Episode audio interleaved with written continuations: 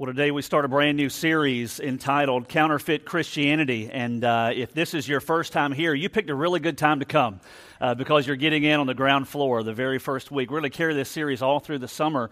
You'll hear a little bit later kind of what the, what's behind the title, Counterfeit Christianity. And, uh, but yet, I hope it's going to be a, just an engaging series for you. I hope it's going to be helpful. I think it's going to be enjoyable. I think you're going to learn a lot, definitely. That's, uh, that, that's for sure. Well, whenever you go to the Philippines with one of our teams, I can speak only for myself here, but I think it's probably safe to say that your experience will be somewhat similar to mine. That when you travel there, you will face a, uh, you'll come to kind of a halfway point in a, in a city called Cabanatuan.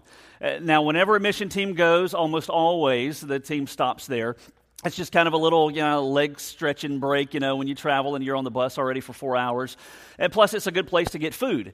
Well, this is in the middle of the Philippines, right? So this little city, uh, Cabanatuan, has a mall there. Not like Oglethorpe Mall, not like the Savannah Mall. It's not what you're thinking mall, but it's a mall to the folks in the Philippines. And there in that mall is a food court. And when you're coming back from two weeks gone, in that food court where the team always runs is usually the McDonald's uh, because it's there in the middle of that food court. And so, two of my three trips there, I remember sitting in that food court, having my McDonald's in front of me, and looking across the uh, kind of the, the seating area there in that food court, and seeing 12 time zones away from us, seeing halfway around the world a couple of U.S. born and raised Mormon missionaries and I thought how odd that was. And yet, uh, at the same time, I, I thought that it was pretty much to be expected. That there on the other side of the world are those that believe something different than the gospel. I'd be willing to say that probably for most of us here, I won't ask for a show of hands, but probably for most of us, we have had interaction to some degree with a cult here in our country. You have had interaction in a lot of different ways. Maybe for you, it was when you were eating your bowl of Cheerios and there was a knock at the door on a Saturday morning and you were thinking, all right, who's that coming to my house? And you peeked out the window and then you slammed the curtain shut and said, hide! You probably maybe have that kind of experience, right? With a person from a cult group. Uh, uh, maybe you told the kids, run and hide, nobody breathe. You know, you kind of, that was your response. Uh, or maybe you have been on, you know, television and late night, you've seen a commercial, right, that has come out for a particular group, and you see the advertisement, you see the, you know, the, the flashy, the flashy ad. Maybe you opened your mailbox one day, and there in your mailbox was a flyer or perhaps a, you know, some type of a, a very well done, glossy mail out that was there, and that was your introduction to a cult, perhaps. Maybe for you, you have a family family member. Maybe you have a loved one. Maybe you have a coworker. Maybe even for you, you, you were once in college or another point, point in your life a part of a group of a cult. Maybe you were immersed or maybe you were just kind of superficial in your attendance, kind of figuring out what was going on there. And yet, whenever you think across the scope of just the people here in this group, I would be willing to say that for most all of us as adults, somewhere along the way, we have had interaction with a cult group or a person who was a part of a cult group. If I were to ask you to think in your mind now to name as many cult groups as you could think, you would probably bog down at around three or four. Some of you would maybe go to seven or eight. And yet we, re- we have to realize that there are hundreds, if not thousands worldwide, of cult groups that are operating here on the face of the earth. Now, now, when you think about those particular groups, eh, you think about some of the more common ones that you're familiar with. You think about some of the other ones that are just almost like, like, like a, you know, little factions almost to some degree. Maybe your question is immediately, well, what's the big deal? I mean, why do we have to be concerned necessarily with groups specifically like that? Well, it's of the greatest importance. And for us, when we go through this series, Counterfeit Christianity, we're going to take the whole summer virtually, except maybe for one Sunday that I'll be out. We're going to look at about seven weeks after today of different individual cult groups. And, and it's going to be incredibly important for a couple of reasons. One is because we have to understand that whenever we look at, at the cult groups that are part of society today, that are part of our culture, we have to understand that there is a, a, a, a necessity for us to guard the body of Christ. Whenever we do a series like this, and I've never preached through a series, I've been here 13 years, done all kinds of series through books of the Bible, through different topical series.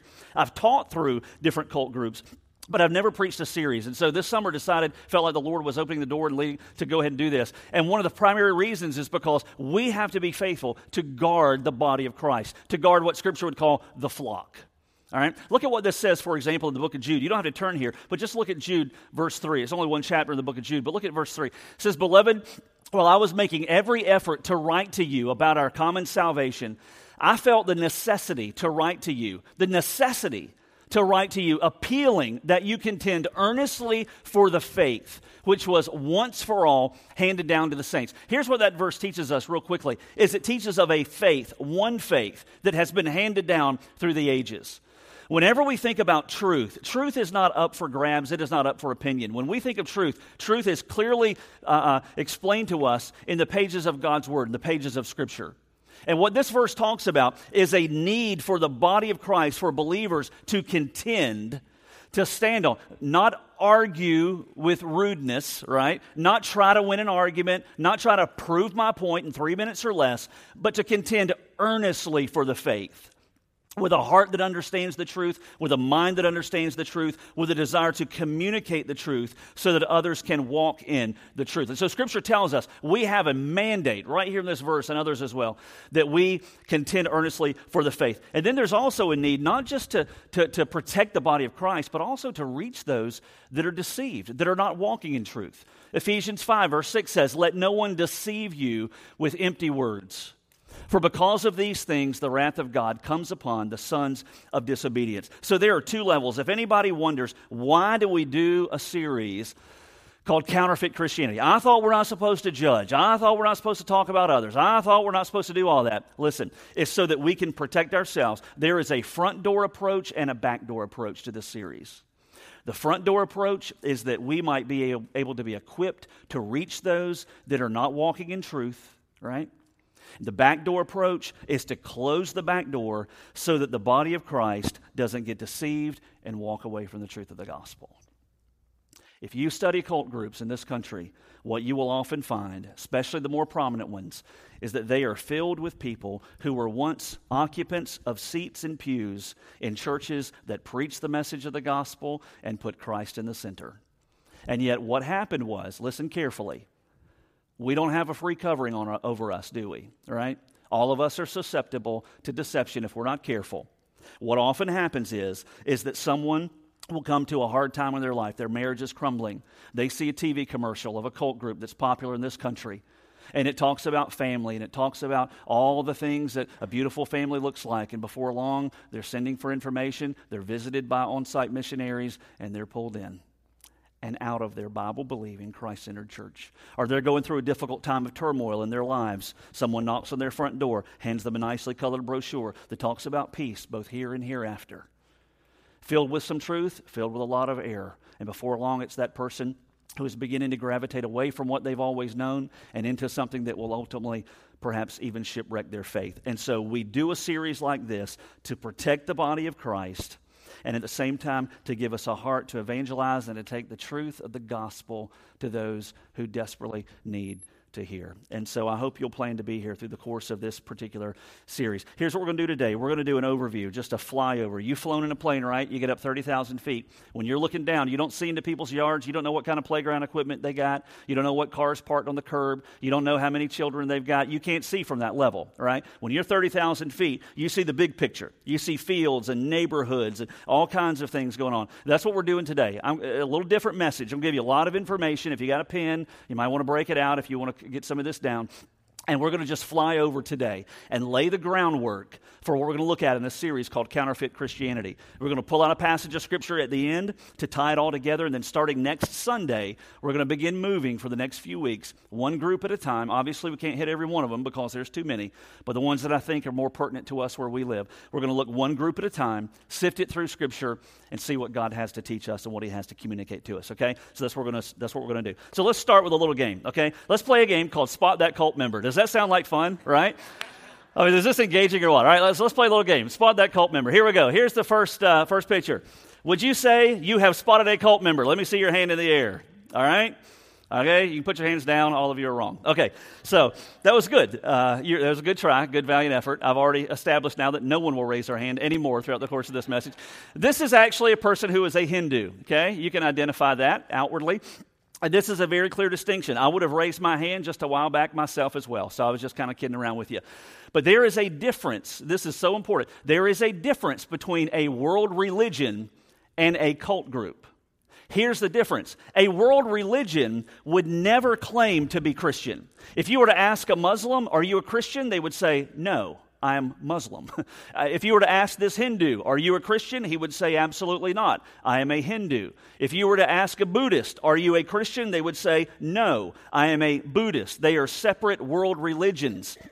They also have their own separate issues. They do not walk in truth according to God's word but yet they are world religions. They would never claim to be Christian. A cult group, however, is different because if you were to ask the Jehovah's Witness on your doorstep, Are you a Christian? they would say, Absolutely yes. And you've tried this, haven't you? Right? This, is your, this has been your attempt to get back to your eggs and bacon on a Saturday morning. They've knocked on the door, you know, rung the doorbell, they open the door, and you're like, Oh, okay, here they are. Got the suitcase, you know, got all their stuff. This is going to be a long conversation. I know just how to get back to my eggs and bacon before it gets cold. Hey, I think you've come to the wrong house. I'm a Christian. And they say, Oh, we are too. You ever had that happen? You see, there is a difference between a world religion and a cult group. A world religion would never claim to be Christian. The danger of a cult group is that they do. Counterfeit Christianity. Okay, let's look at another one. Spot that cult member. How about this couple here? Cult group, cult members or no? You say, I have no idea. That's exactly the point. You see, we often have in our minds that a cult member, remember the movie Airplane, right? Remember when they go to the airport and you know, you've got the, you know, the shaved heads and the long hair and little ball in the end, you know, and they're like handing out flowers on. That's kind of our picture, isn't it, of a cult member. That is not the case. This couple here could work with you, live in your neighborhood, live next door, mow your lawn, cut your grass, feed your dog when you go out of town, check your mail, and be the best neighbor you've ever had, and yet be walking in the greatest error you could ever imagine. You just have no idea to know from the outside. Let's look at another person. All right, here's this, make it a little bit easier. Cult member or no? Huh? You figure you got this one figured out, right? Cult member or no? No, no. This is a businessman whose car got repossessed, all right? That, you. He's on his way to work, right? He's just right. You, you have no idea. Now, see, we think, okay, Mormon missionary. How many poor guys who don't have cars that ride their bikes, all they got's a white dress shirt and a tie, riding through downtown, and you're like, there goes a Mormon missionary right there, yeah? They're not. I mean, they're just going to work, right? Just going to work. All right, next one. Here, here's a little easier. Cult member or no? All right, yeah? He doesn't just make bad movies, okay? He also also is a part of the Church of Scientology, one of the classic cults, very heavily influenced uh, the, on, the, on the West Coast. Not as much here. You don't hear about it so much. He and a number of other celebrities, obviously, are part of that cult. And I will say there are some cults that have some leanings towards Scripture. They will use and misinterpret Scripture and twist it to fit their own doctrine. Uh, however, um, Scientology does none of that. They've just got their own. Well, L. Ron Hubbard, who founded Scientology, was a science fiction writer, and he made the comment if a man could invent his own religion, he'd be a millionaire. And he did. And he was. And John Travolta is a part of that uh, Church of Scientology. Last one cult member or no? Looks like anybody you'd bump into in the airport. This picture actually comes off the website of the uh, Unitarian Universalist or Universalist Unitarian Church, which there's a local branch right here in our own city, and uh, looks like anybody else. You can't spot a person who's a part of a cult from the outside. And where, where, where as we go through this series, and we look at the different cult groups starting next Sunday. Listen, it's not about bashing or blasting, it is about identifying, evaluating, and reaching. Identifying and evaluating for our own good and reaching for theirs. Okay? So we're going to lay the groundwork today and begin next Sunday looking one at a time. So let's look at some things that are going to be helpful for you to, to keep in mind for all of us. We're going to come back to these things throughout the course of this series. Let, us just call them identifiers, okay? Some things that you can see if you recognize in conversation or in print media, or on television, as you dig in, say you've got a friend that's a part of another church or another group, you kind of want to check them out. These are some things that, if you hear, often can identify a cult group. It's like when you wake up and you've got a stuffy nose and you've got a cough and you've got fever and chills, you know you're sick. All right, those are identifiers. These are some identifiers of things that are going to be important. I hope you'll jot them down. There's just a few. Number one, cults usually claim ultimately to be Bible based and to be Christian. Uh, say for I've already mentioned the example of the Jehovah's Witnesses. If you have that conversation, ask them, "Are you a Christian?" They're going to say, "Absolutely yes." That's the nature of a cult group. That's why they are counterfeit Christian. That's why they are counter Christian. They do not present them, they present themselves as being Bible based, present themselves as being Christian, however, they're not. Here's the thing to keep in mind. If you have a conversation with, say, just any cult group member, and you're talking about Jesus, let's say, all right, you have an understanding in your mind of who Jesus is, right? That he's the sinless, perfect Son of God. He is also God himself, 100% human, 100% uh, God. He came, he died on the cross, rose again from the dead. You've got your suitcase, right, full of biblical knowledge about who Jesus is. Say you have a conversation with a person from a cult group member, and they also have their suitcase, and it's packed full of Jesus, okay? When you unpack your suitcase of Jesus and they unpack their suitcase of Jesus, those suitcases are packed much, much differently. They do not look the same once they're unpacked. If you ask a cult member, Do you believe in Jesus? Absolutely, yes, I do. And you're thinking, All right, man, this is a brother in Christ right here. We could fellowship. But you got to unpack the suitcase, all right? When you unpack the suitcase, you find that they believe vastly differently than you do as a Bible believing, Christian worldview follower of Jesus Christ. For example, Jehovah's Witnesses use them as an example, believe that Jesus is a created being. However, Colossians tells us, and they'll twist that verse all out of context. Colossians tells us that, that he ultimately is that, that, that, that through him and by him all things have been created. Two very different views of who Jesus is. And whenever you talk to a person or whenever you examine a cult group, what you'll find is they often will begin to claim that they are Bible believing and that they are Christian at the core of who they are. So you have to be very careful about the terminology that's used. Number two, cults will always always either deny or redefine Christian doctrine. They will always either flat deny it or redefine it. And many times we'll try not to go there unless you pull them there. Here, here's what I mean by this. Let, us let's look at a few different Christian doctrines. You've got the doctrine of who God is, the doctrine of Christ, the person of Jesus, the work of Jesus. You've got the doctrine of sin, the doctrine of humanity, the doctrine of salvation, the doctrine of the church, the doctrine of end times, the doctrine of life after death. You've got all these different doctrines, right? And what cult groups will do is they will either deny them or redefine them. Classic example is the Trinity many cult groups that you talk to, if you speak to a person or the group in large, if you read their stuff, they will deny some portion of the Trinity. Oftentimes, it's going to be the person of Jesus. So, so here's, a little, here's a little mathematical thing to keep in mind. Hope I'm not losing you. Here's a little mathematical thing to keep in mind. Cult groups always have math problems, right? Either with, with addition, subtraction, multiplication, or division. Uh, they, they, they do. A cult group, if you talk long enough and if you ask the right questions or if you read far enough into their material online or, or in print, what you'll find is they have math problems with either addition, subtraction, multiplication, or division. Here's the problem with addition many times a cult group will add another document or another source of authority to either replace the Bible or to supersede the Bible. Example, the book of uh, uh the, the Mormon church, if you use that term loose, loosely. The Mormons will use the King James Version only, and they will throw in the disclaimer, rightly translated. That's a very power packed disclaimer. But also, they consider on the same level as Scripture the Pearl of Great Price, the Book of Mormon, Doctrine and Covenants. So you've got four works of authority, whereas, however, for the believer, it's God's Word. You'll look at other groups, the Jehovah's Witnesses, for example, the Watchtower Society, they will hold on the same level as Scripture. And anytime you hear of any group, whether they use the word church or not, doesn't matter. If they have another written work of authority that either supplants, supersedes, or is in addition to God's Word, the Scriptures, that is a major red flag. All right? That is a problem with addition. Cult groups also have problems with subtraction, meaning they will subtract from, take away from the person of Jesus or the Trinity itself. What is the Trinity? It's the person of God, one God in three persons Father, Son, Holy Spirit. God has presented himself as one God in three persons Father, Son, Holy Spirit. Talk with a cult group long enough, and what you'll often find is that they will subtract, take away from the deity of Jesus. They will subtract, take away from the doctrine of the Trinity. That is a major red flag. That is not orthodox biblical Christianity when someone completely discounts, redefines, or denies the deity of Christ or the doctrine of the Trinity at all. Again, Jehovah's Witnesses are classic with through that many other cult groups as well. So cult groups have a problem with addition. They have a problem with subtraction. They also have a problem with multiplication. In other words, they will multiply what is necessary for a person to go to heaven.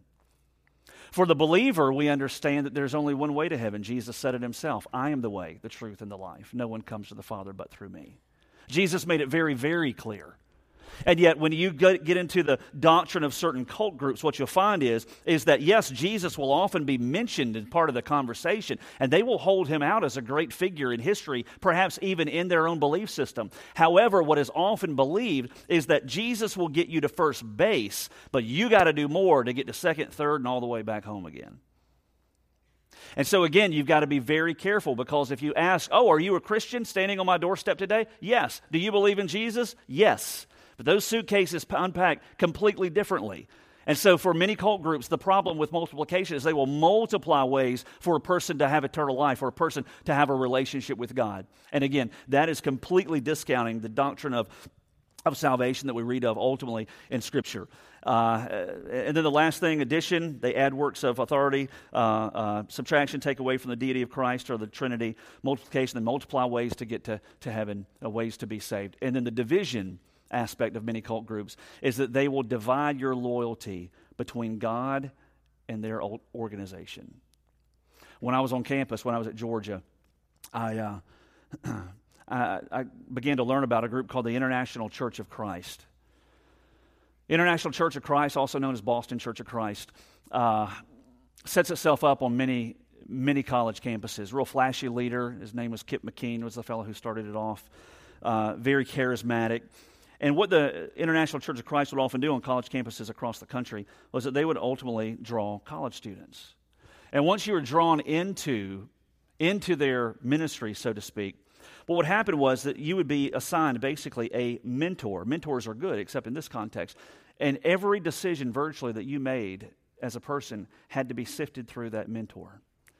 And there was a very divisive almost as though that person became your God. Very divisive, pulling you away, isolating you from those that you should have been connected to.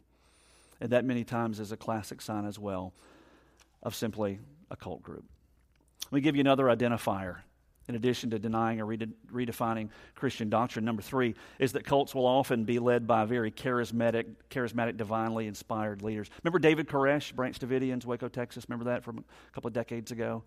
Uh, Sun Myung Moon Unification Church. The list goes on and on. Many times, cult groups will have divine, they claim to be divinely inspired leaders. Not a, just a leader, a divinely inspired leader.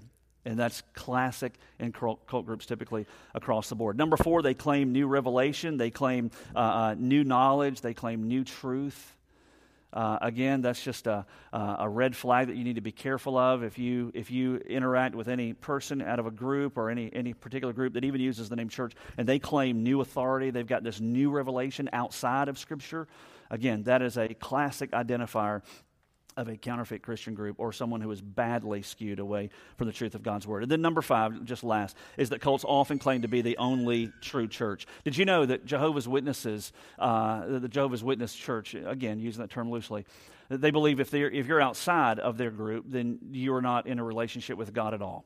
You were an apostate. I remember standing one time on, on my front, uh, uh, the uh, driveway at home where we lived, and having a conversation with a couple of folks that were Jehovah's Witnesses. And at the end of the conversation, I'd said everything I felt like I needed to. They'd said everything they wanted to. And, uh, and I asked, Can I pray with you guys before you go? Uh, and they wouldn't let me.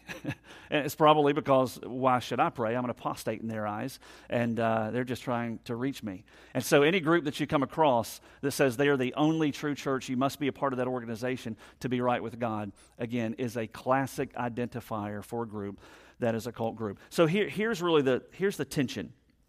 Here's the tension. My time's almost done. Here, here's the tension. For most people sitting on a, on a seat like where you're sitting, there are a couple of questions at play, and they're somewhat frightening. One question is, how do I respond?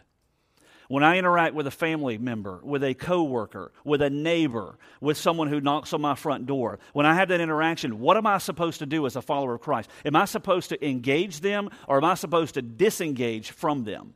Am I supposed to connect with them or am I supposed to steer clear and run from them? What am I supposed to do? Hopefully, you'll understand better as we move through this series. Another question is Should I be afraid of them? And a third question is that perhaps is the most frightening of all for many believers is What if I get sucked in? Because for many believers, this is sad to say, but for many believers, whenever they interact with a cult member, the thought of it, they think, I don't know the truth the way that I should. Never taking a step to then know the truth, but just being content to know very little and to dumb down the faith, right? To dumb down Christianity. And the fear is, I don't want to engage with a cult member because they may tell me something that sounds good, and then next thing you know, I'm the one handing out flowers. I'm the one that's a Mormon missionary. I'm the one that's knocking door to door, and I don't want that to happen, so I'm just going to keep my distance from them. And there's a real tension that's there in the body of Christ as to how do we interact with a person who's a part of a cult group. Listen, we must engage them. If the Jehovah's Witness Church on the island called me and asked me to come fill in and preach, you know what? I'd be excited to do that. I'd walk right into that church and preach, but they're not going to choose my message, right? I'm going to preach what I feel like God wants me to preach. That's never going to happen. you know, I don't think. But we don't need to disengage from them. Listen, we, we're the salt of the earth, right? We're the light of the world, Jesus said. And it's not about us, it's about Him in us. And the last thing the body of Christ needs to do is to dig a trench and dig a hole and hide from those who are in error or from those who are deceived. It doesn't mean we're any better, it doesn't mean that, that we're smarter. It just means that we do have the truth right? The message of the gospel, God's word, and we need to be willing to live it out and to build relationships and to be willing to connect with those in darkness, regardless of where they are, who they are, or what they believe, and let God use our lives to make a difference. And so, Acts chapter 19, let me just be real quick.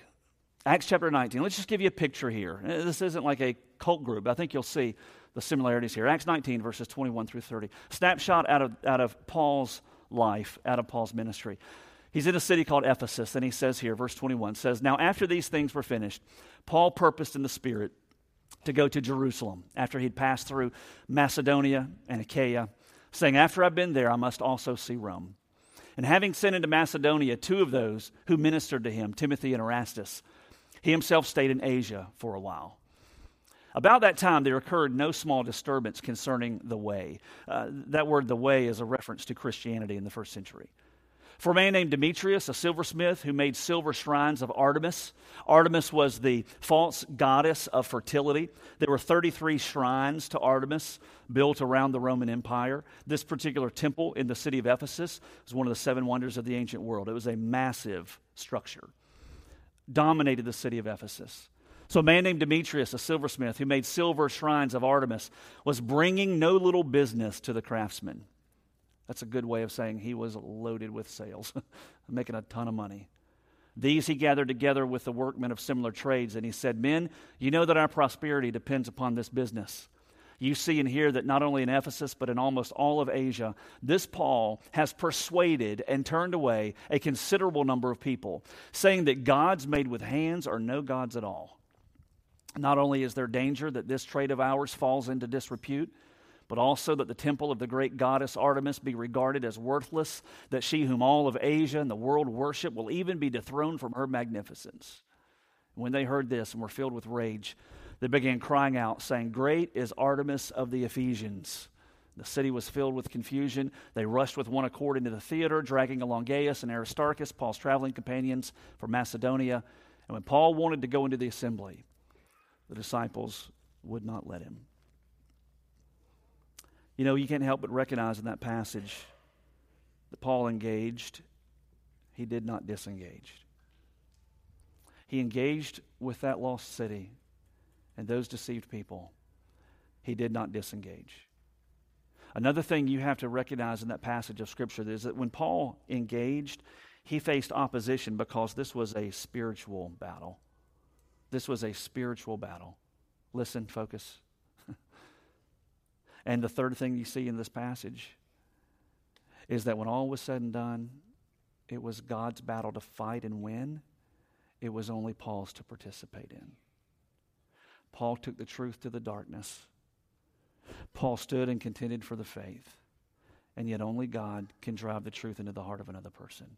It's not about winning arguments. It's not about proving a point. It is all about standing for what we believe, established in God's Word, and reaching people who are lost and deceived with a tear in our eye so that they can know God as well. Four things I want you to do through this series.